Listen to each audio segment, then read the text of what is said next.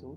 So today we'll be discussing about a very interesting documentary, and the documentary's name is Kakus, which is spelled as Kakoos.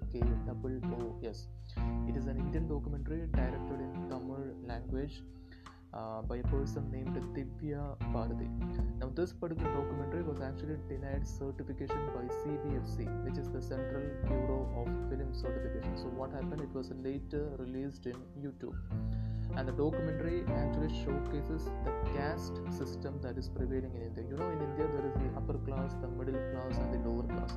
Now there is another class that is below the lower class, which is called the Dalit, the Dalit's community.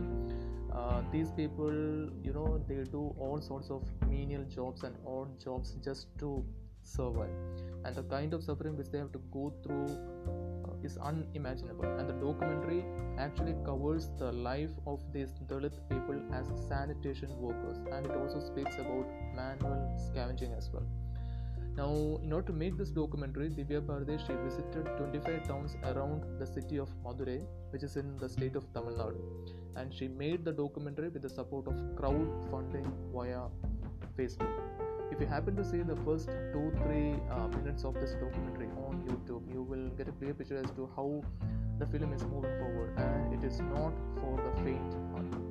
But if you do happen to get free time, please do check it out. So hope this particular section has been informative for you people as well. So that's it for the day. Have a nice day. Bye bye. Take care.